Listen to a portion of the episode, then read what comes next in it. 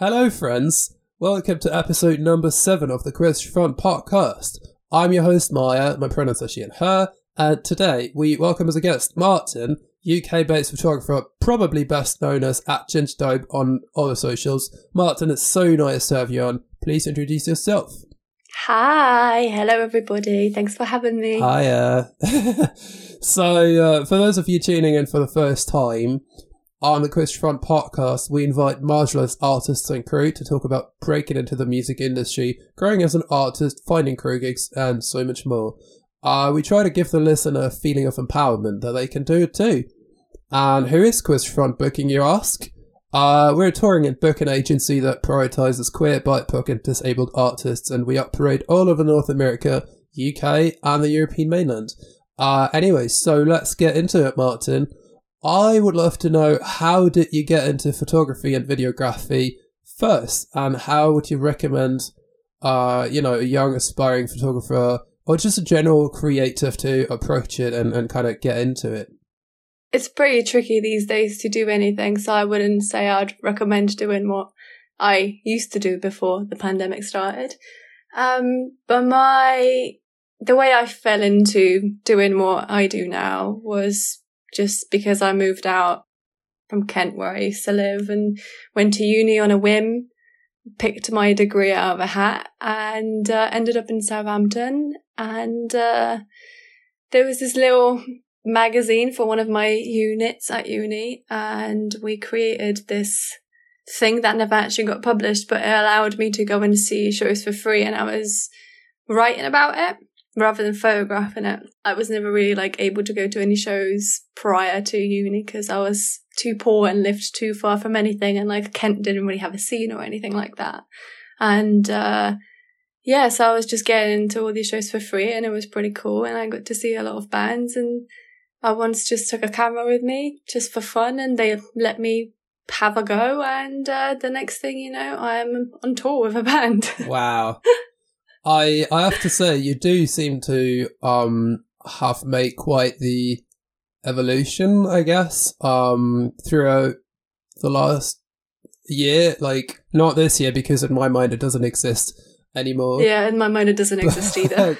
you know, 2019. I'm repressing it so hard. yeah, 2019 seemed to see you quite like skyrocketing in some ways. Um, no, quite seriously, like your handle uh, was all over my Twitter feed and in, and like Facebook every other day. Um, because you seem to work with uh pretty much every single band that like I would be friends with, and um, I was quite impressed with your work from pretty much Aw, the first time you. that I that I saw that, and um, yeah, and especially uh, the first time that I saw your video work, which you started up rather recently. Uh, I was quite impressed too. Uh, I remember um, Joe from Petrol Girls showed it to me on like his phone, but it still it came out so great. And later I, I watched it on like an actual screen. Um, so yeah, well well done on that. I also really love your work with Cultdreams.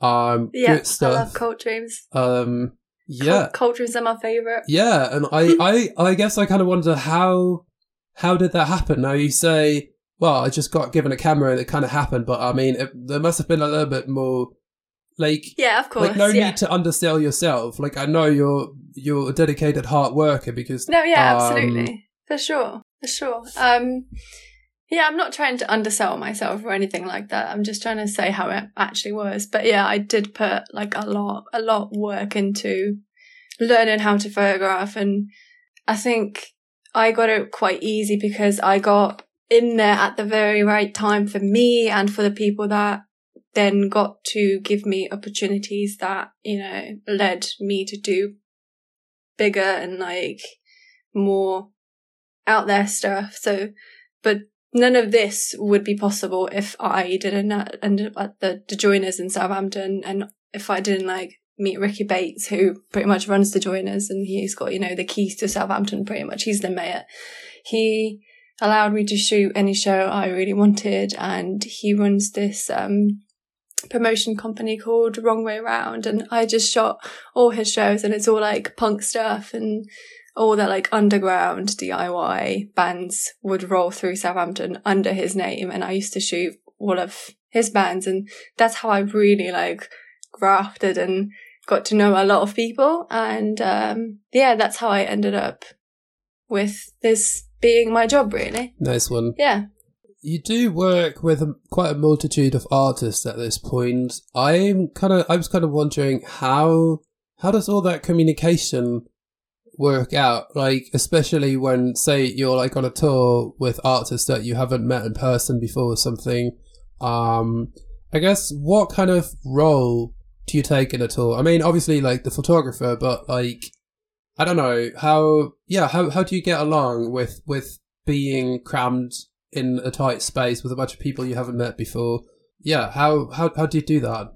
I think the greatest example is uh, is when I started working with a band called Casey from Wales. They're they're now broken up, but I uh, got a message from the lead singer Tom, and he messaged me on Facebook and was basically like asking me loads of stuff about my work, and he was asking about my rates, and I messaged him back, and then I didn't hear anything for like six months, and then at the end of 2016, he messaged me like a poster of a tour that they had coming up with Being as an Ocean and just messaged me saying, let's tour then. I've never met any of them prior. We just exchanged a couple of uh, messages online and yeah, I turned up in, in Cardiff and got in a van with six boys that I didn't know and we just rolled together for three years.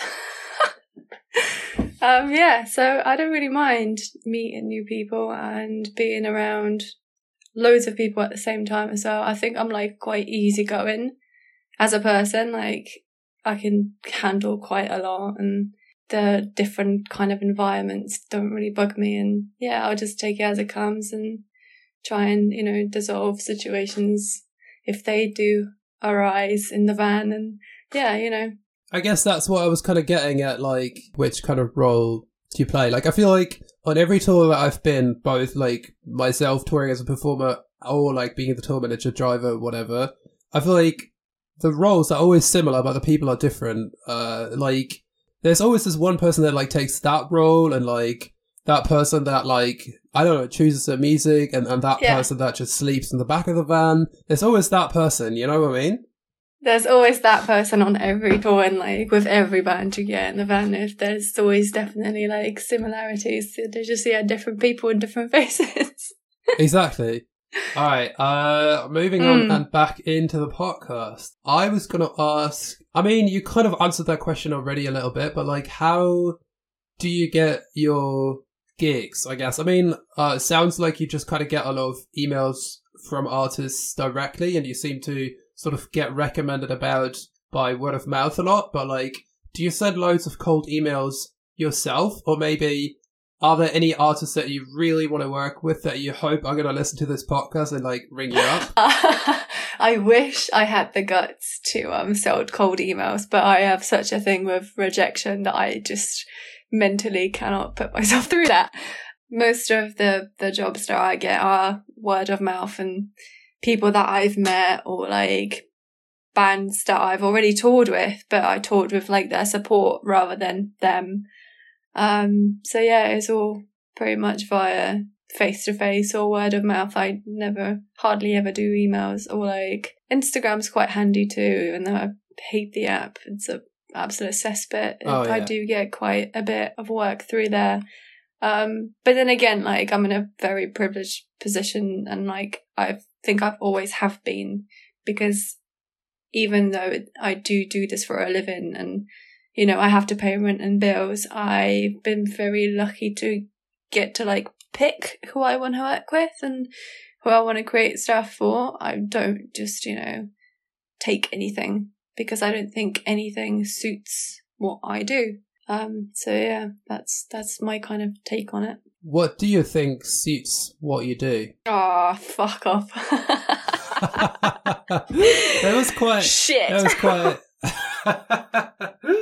uh, roped myself into that, didn't I? Um, yes, you did.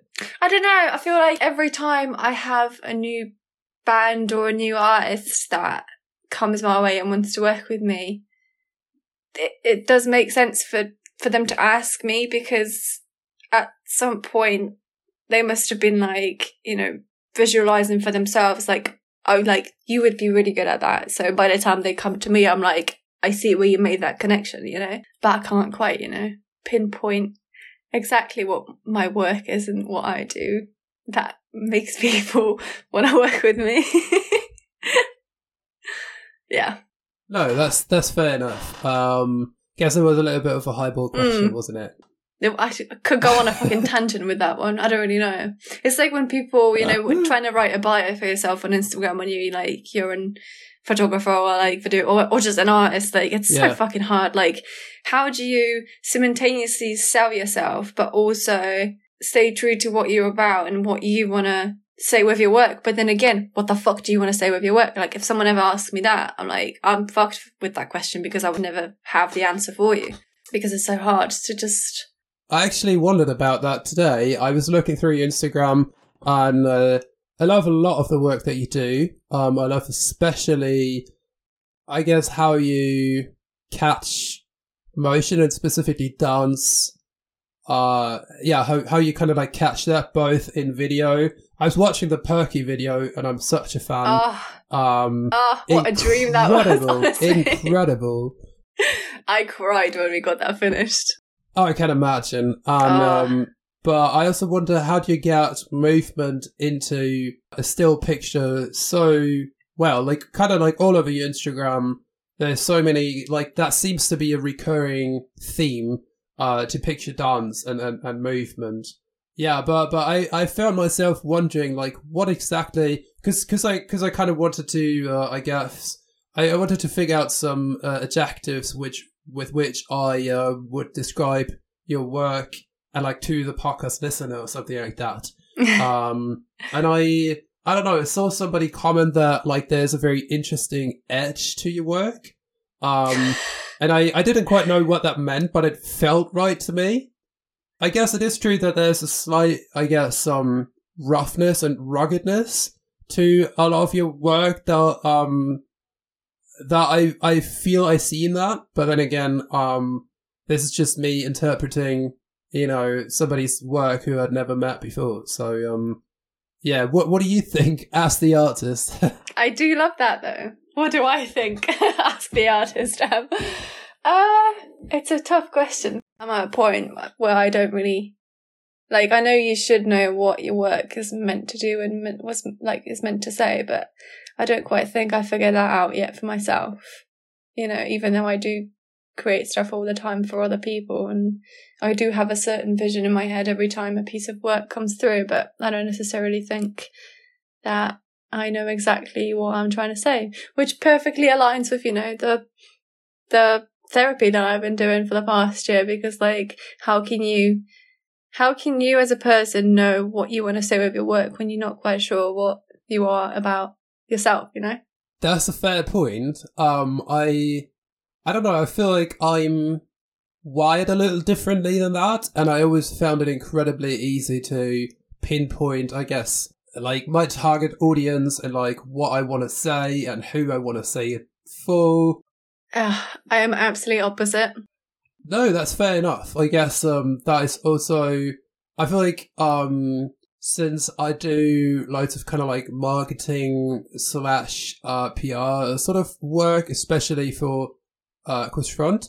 And um uh oh just by the way, Queers Front Booking is currently undergoing a huge uh change into an artist management company. So uh, yes, that's literally kind of like all I all I think about these days. Um, how to pull off these things and how to best do ro- um record rollouts stuff like that.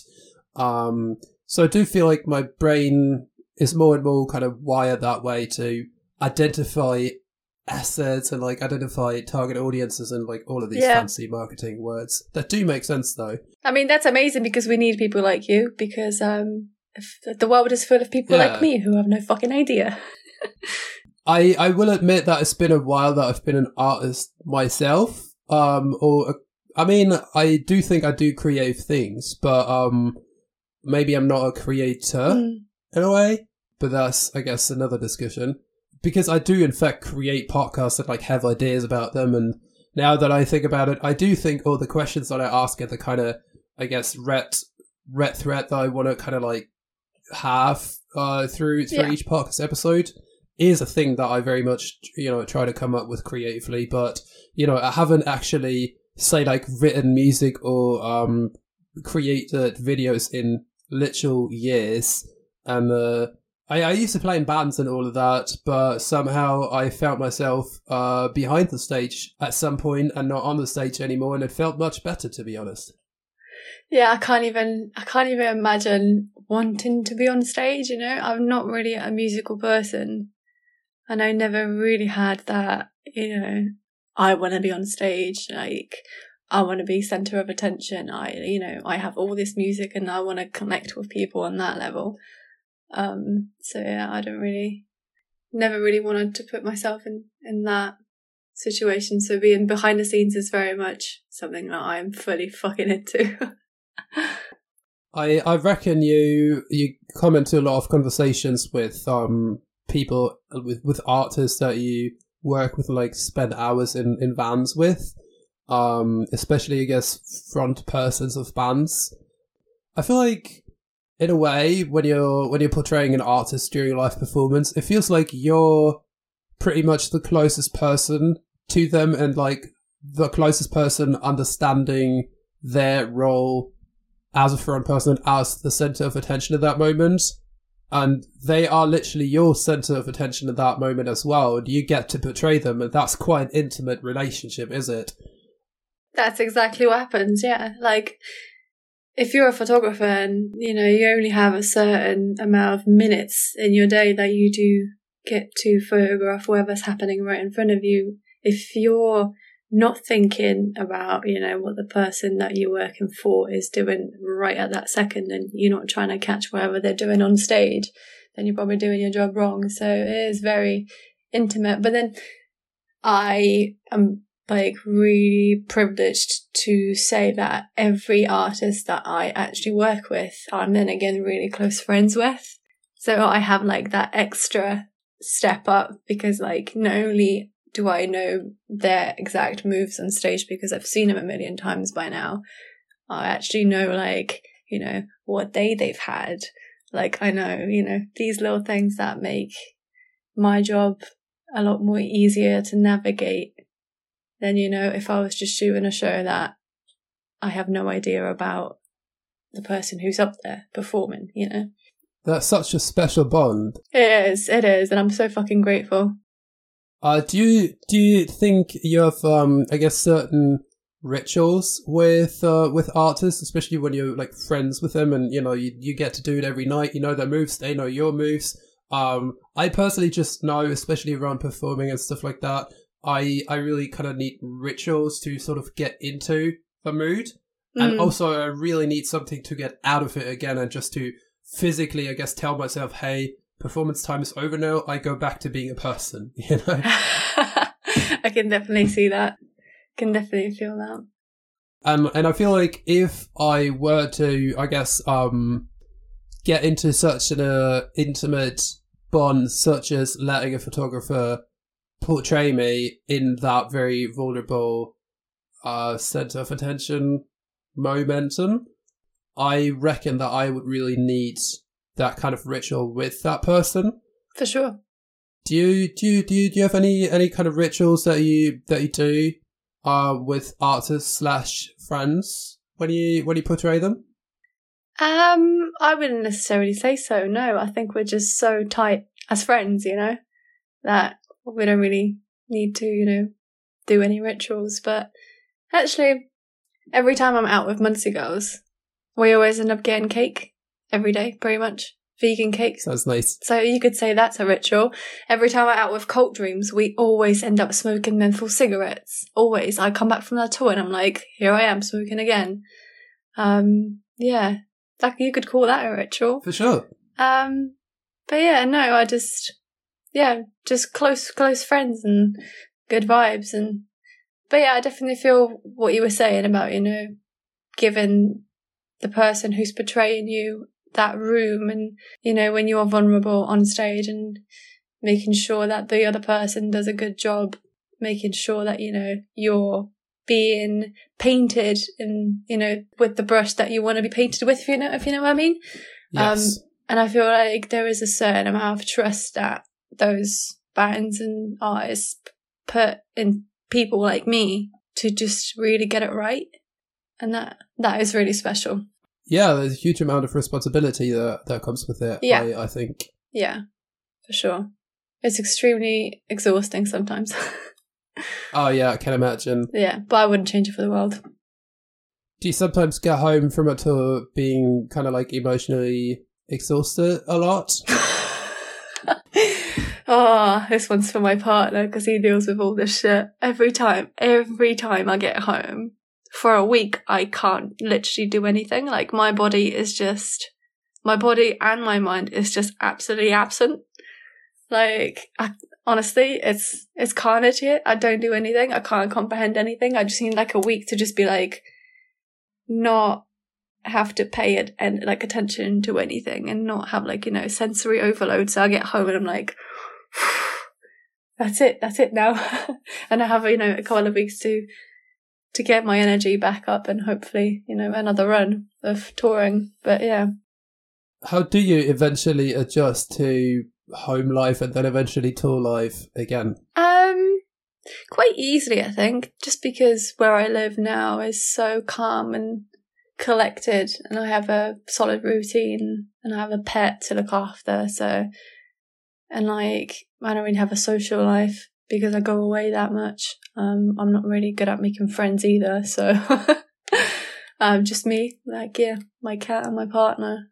Um, so yeah, I just get home from tour, give myself a week to kind of get my shit together and just get on with chores and bits that need to be done. Quite boring, really. No, that's fair enough. I um I'm also very much not asking for a listener, but very much for myself because I to this day definitely haven't figured out that how to Yeah. collect myself after a tour. And I mean, It's so whole fucking hard. the whole year 2020 has been nothing but trying to figure that out because Mm. again, I, I pretty much came home after what I, I taught like seven, seven and a half months out of 12 last year. And then I Mm. got home after four months touring in a row, got home from the US and kind of like, uh, just a couple weeks later, the world just shut down. And I, I, I went from a hundred miles an hour to zero in no time. And, uh, I, I was alone with it very much so. And, uh, yeah, I um I'm I've been pretty much forced to have a stable life and an, an address again, which I hadn't had in quite a while. Yeah, absolutely. I I'm I've I've I, I was living in a van for like the last year.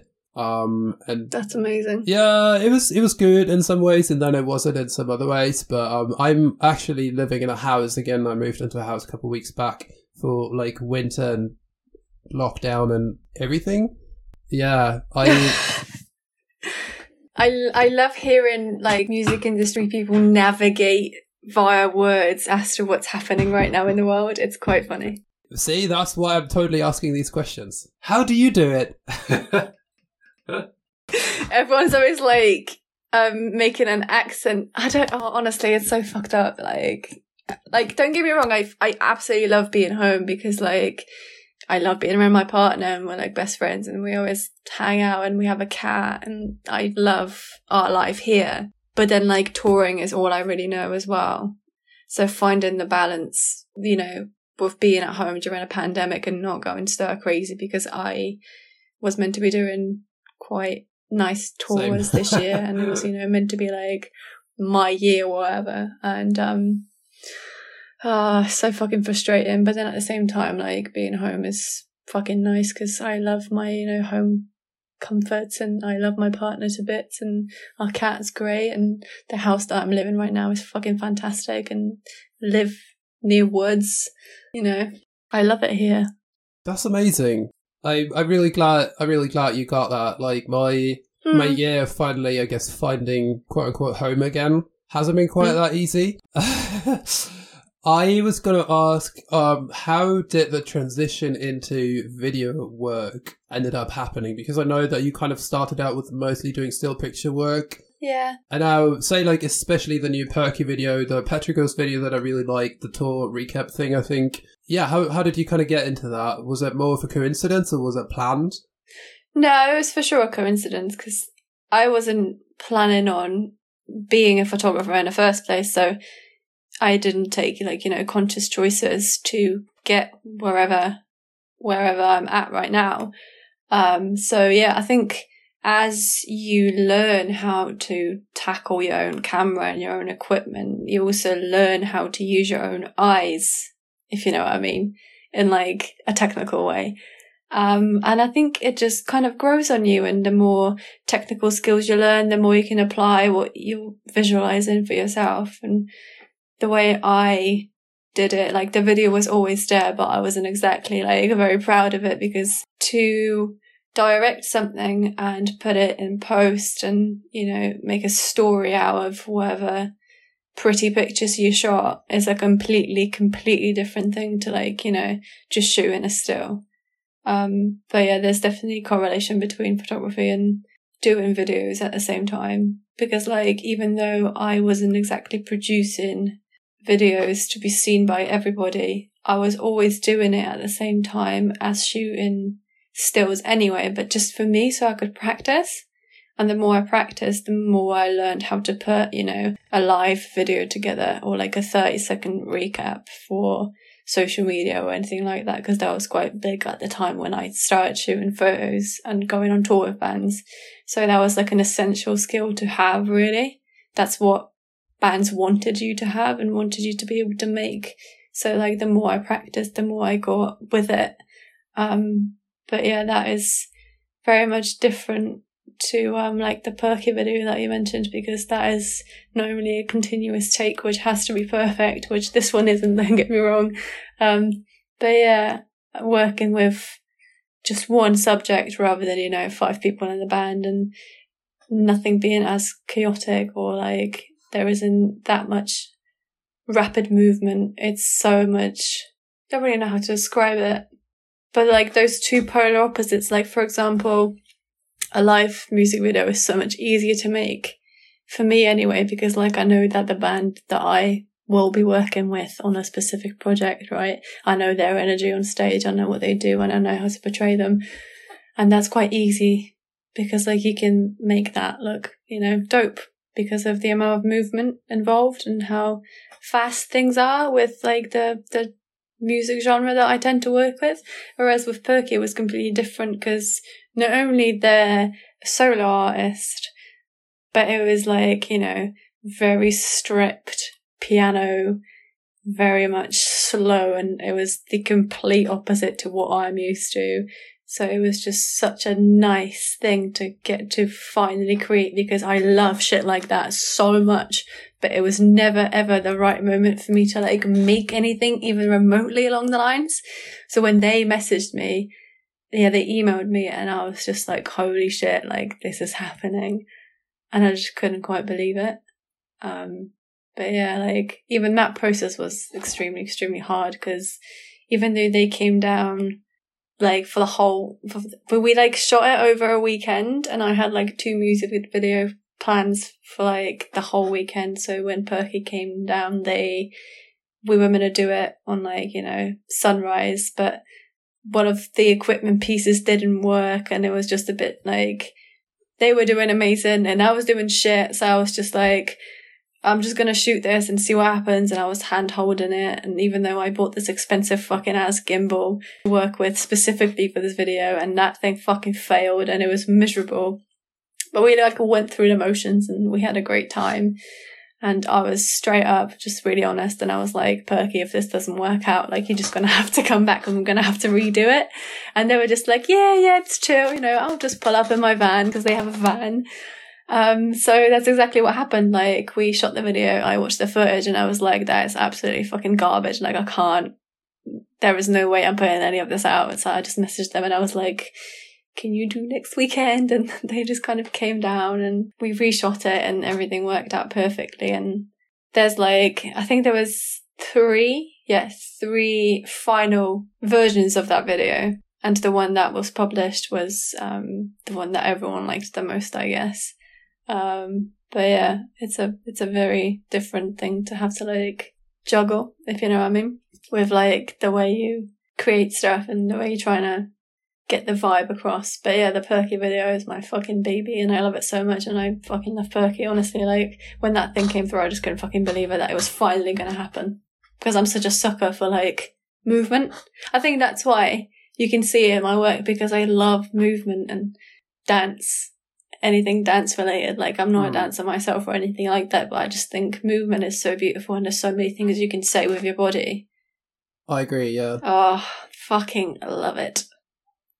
How how does the um I guess creative program uh, uh can I ask the question again? Uh how does uh, a creative process usually work for you? I mean it's hard to say generally because every artist and every project is different, but like Correct.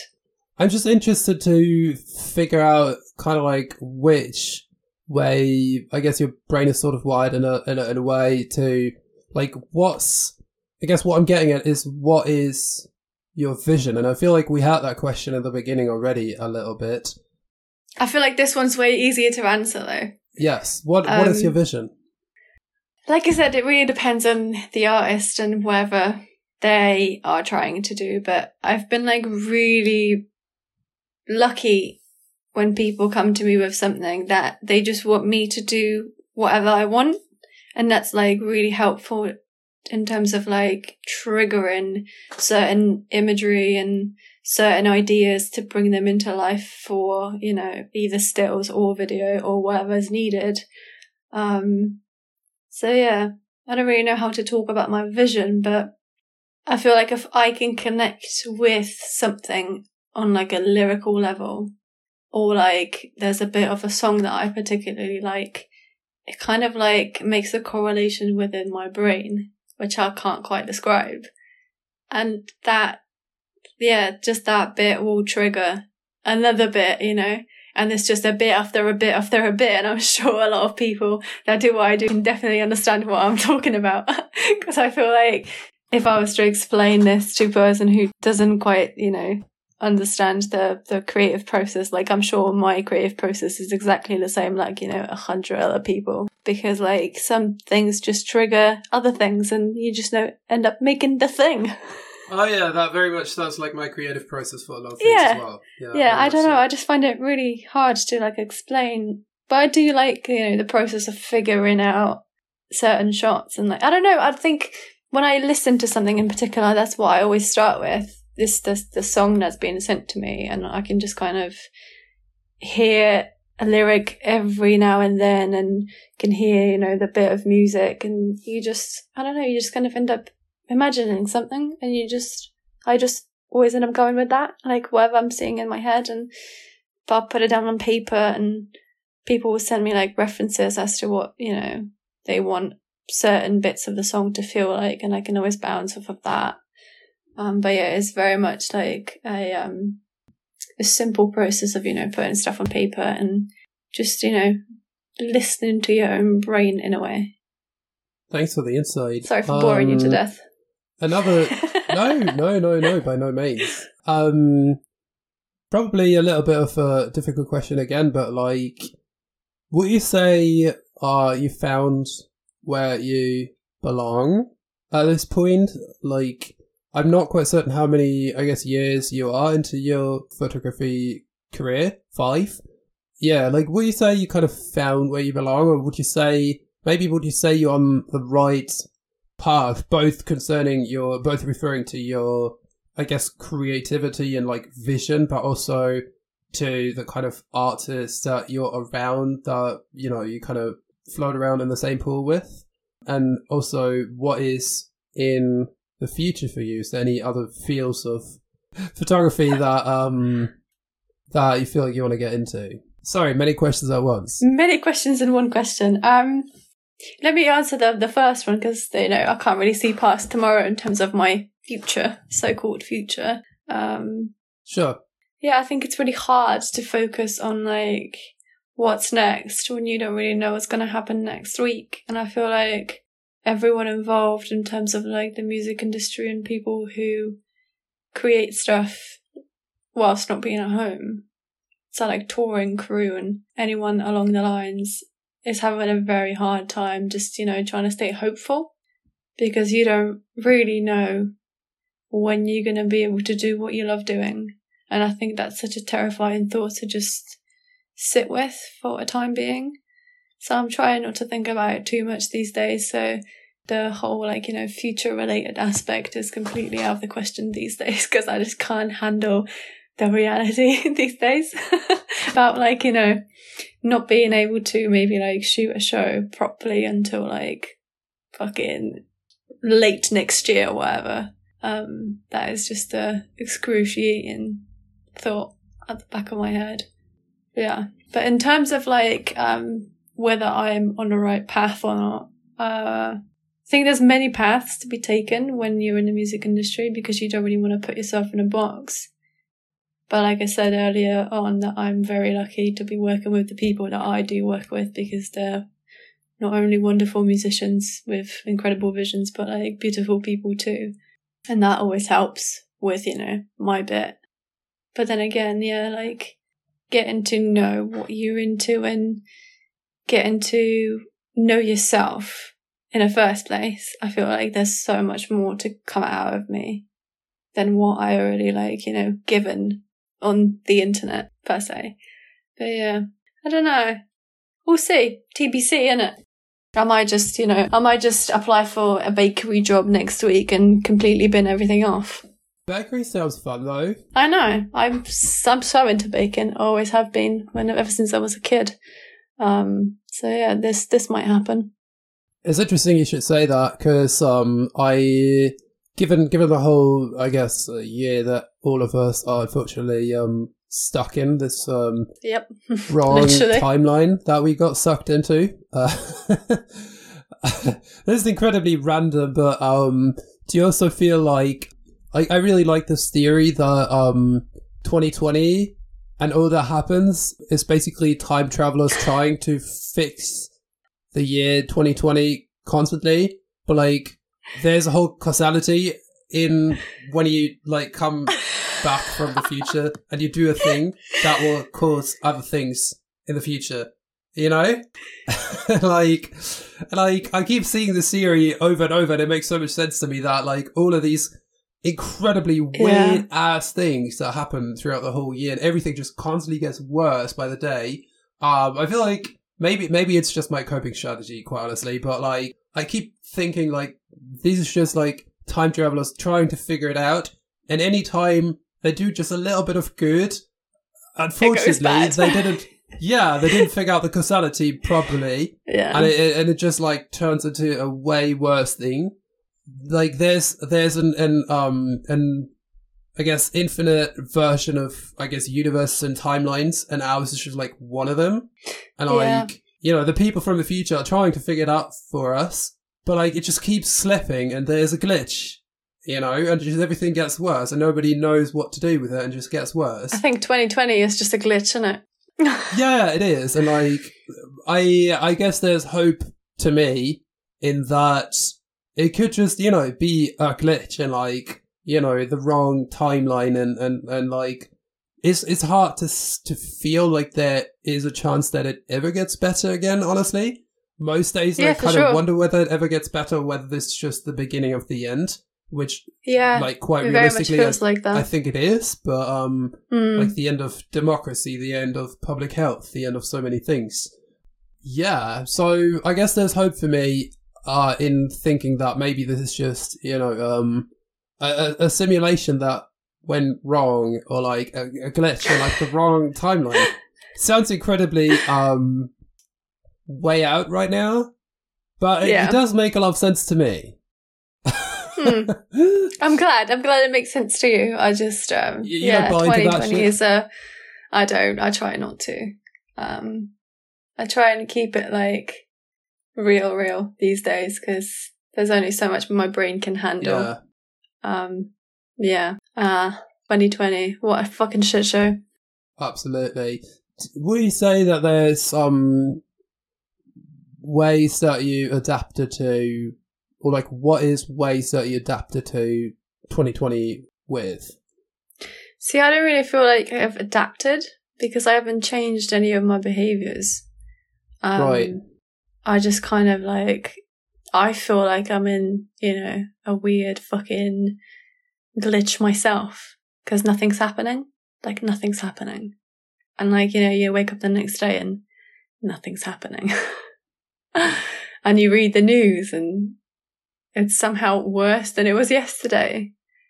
And that's just how days go by these days.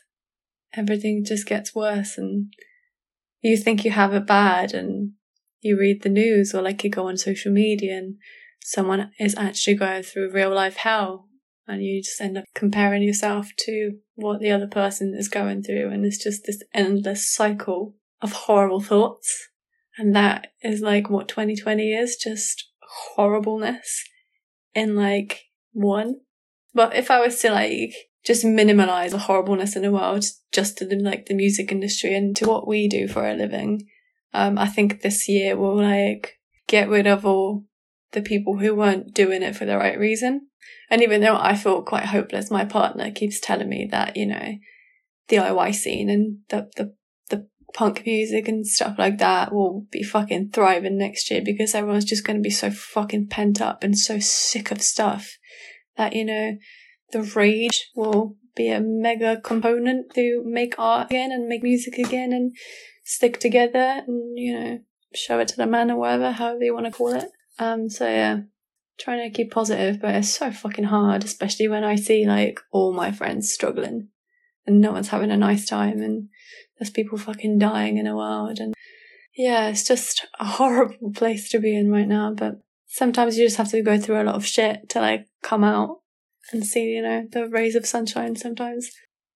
Last question, and hopefully a little bit of a positive upturn towards the end of a pretty dark podcast episode, I want to say. Sorry, Uh, everybody. Is there, is there one thing that you would say you have learned from all the changes of this year? Um, I think I've learned a lot this year purely because I had too much time to sit with myself, if you know what I mean. And I'm sure a lot of people will relate to this, especially if you tour for a living. Um, there's a lot of time spent just in your head trying to figure stuff out. And like I said at, at the beginning, like I have been doing therapy every week. So I have learnt to um, not give myself a hard time as much. uh, yeah, and just learned to give myself space to deal with a lot of stuff. So, like, even though 2020 has been a fucking shit show, I am kind of glad that it happened because it then allowed me to um, navigate through stuff that I like I had to deal with in order to, you know, jump some hoops and be all right, if you know what I mean. Um, so yeah, there has definitely has been a lot of learning, but not like, you know, vocational learning, more like learning to stay sane and to keep on doing whatever it is that you're doing. And, you know, yeah, I don't know. Stuff, things. Yeah. Martin, thank you so much for all of the insight. Um, it's quite an insightful podcast episode that I think for uh, aspiring young photographers or videographers or creative directors that can, I think, uh, provide quite a good insight for anybody Hmm. wanting to get into this. I mean, I hope Um, so. if if nothing's clear enough, just DM me, and I'll try and do my best. Thanks again for, for being on so much. Uh, Thank you so much for having me, Maja. It's been a pleasure. Cheers. Sorry, it's been dark, but you know these conversations have to be had. That's all right. So, um, thanks everybody for tuning in today. Um, we have new podcast episodes out every two weeks. Follow us everywhere, and you can find the Quiz Front podcast on Spotify, on Apple, on Overcast, on Anchor, pretty much everywhere you could possibly be. Uh, find a fine podcast. I hope you tune in next week again, and uh, see you soon. This has been the Quiz Front podcast. Thank you. And that's it again for today already. Thanks so much again for tuning in, and I hope you're having a lovely day wherever you are. It's definitely been a stressful and hectic week, especially for our US audience. at the time of the final edit of this episode, Georgia and Pennsylvania are both blue. So hopefully Joe Biden will have the presidency by the time this episode gets released. Anyways, if you would like to stay in touch with us, make sure to subscribe to the podcast, give it a review, and give us some feedback. That's it from us for today, and I can't wait for you to find out our next incredible guests. Actually, I'll give you a hint already. Um, they're playing in a fairly well-known UK-based punk band with kick-ass songs and incredibly important messages about feminism, climate change, and much more. So you want to watch this space. We have new episodes out every second Saturday. I've been your host, Maja. This has been the Christian Podcast. Stay tuned and see you next time.